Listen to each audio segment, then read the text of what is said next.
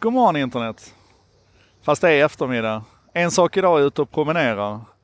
Och för er som bara lyssnar så vill jag både be om ursäkt om det är så att det är lite sämre ljud idag än vanligt. Men jag vill också kanske uppmana er att gå in och titta på detta avsnittet. För det är nämligen 360-video idag.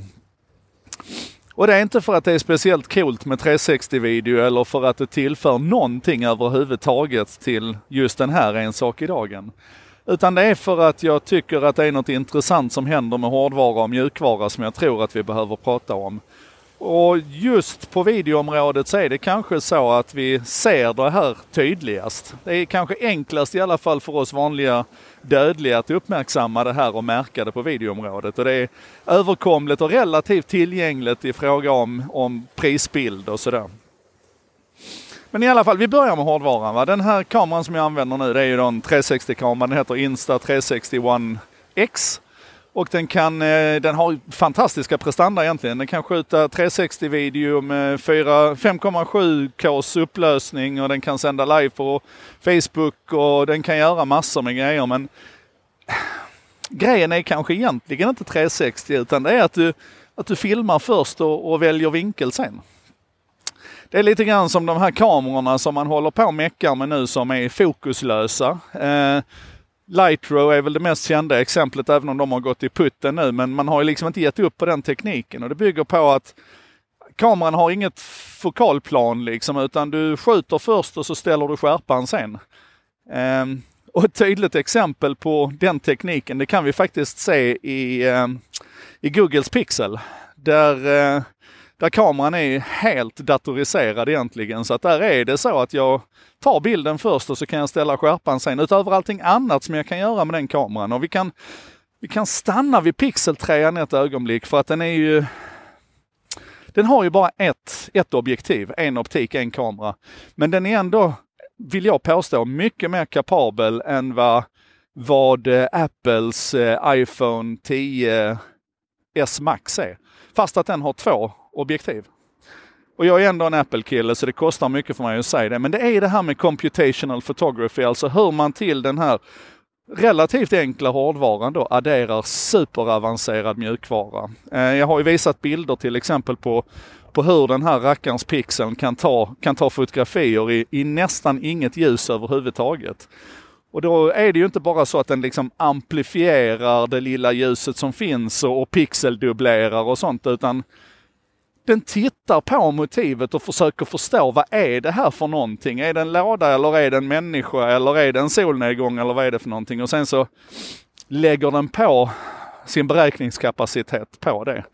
Jag har tagit bilder in i becksvarta förråd där man tydligt. Alltså det ser ut som det är taget i dagsljus. Ja, det är amazing. Nu spårade vi över på mjukvaran här lite väl tidigt så jag kanske inte ska... Ja, men jag vill nämna drönare också för det är också en sån här sak där vi kan ta bilder idag. Vi kan komma in i miljö, vi kan göra åkningar, vi kan göra tagningar som faktiskt inte ens var möjliga att göra hur mycket pengar den hade tidigare. För att en helikopter kunde inte göra samma sak som en drönare kan göra idag. Och med då den här mjukvaran som bearbetar detta så kan du få nästan samma... kvalitet från en liten sån här liten 360-kamera eller en liten mobilkamera som du tidigare behövde en 70mm-kamera för att åstadkomma. Nu vet jag att de som älskar dynamiskt omfång och sådana här saker de kommer att opponera sig. Men det där är bara en tidsfråga. Det händer så oerhört mycket idag med HDR-utvecklingen och sådär så att snart har liksom den traditionella filmen och den stora kameran inte ens det dynamiska omfånget på sin sida. Och det två saker egentligen som jag tycker är spännande runt detta. Det ena är en sak som du kan göra idag. Även om du inte har råd att köpa all den här tekniken. Så teama ihop med några kompisar. Dela på kostnaden. Använd en vecka, en månad. Och sälj det sen vidare. Då kommer du ner i en rimlig kostnad. Om du liksom snurrar runt de här prylarna så pass snabbt och ni är ett gäng om det. Så blir det så pass rimligt billigt så att du kan testa det. Och det är någonting som händer i skallen på dig när du provar det här. Alltså... om du gillar till exempel att skjuta actionvideo så den här 360-kameran den är ju som jag sa det är egentligen inte 360 det handlar om här som är speciellt coolt utan det är att du skjuter först och väljer vinkel sen. Du behöver liksom inte bestämma dig för utsnittet först utan du Du skjuter allting i 360 och sen i efterhand så sitter du i mjukvaran och väljer vilka utsnitt du vill ha. Vilket gör att du kan liksom göra åkningar och tvärvändningar och alla de här fancy wordsen. Du kan göra det i mjukvara och det är så fantastiskt fräckt.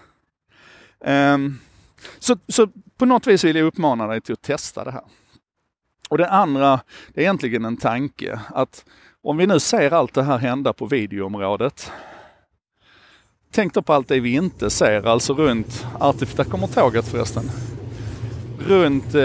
artificiell intelligens och sådär, där hårdvaran och mjukvaran också går i takt idag. Jag tipsade ju tidigare någon vecka här sen om Googles Coral, det här ASP-processorn på en USB-sticka som vi kunde köpa för $75 kombinerat med hur algoritmerna bara blir vassare och vassare. Och det är så många exponentiella rörelser idag som jag tror att vi behöver fundera över. Och ett bra redskap för det funderandet, det är det här med vad som händer på videoområdet. Så ja, det här var väl en sak idag.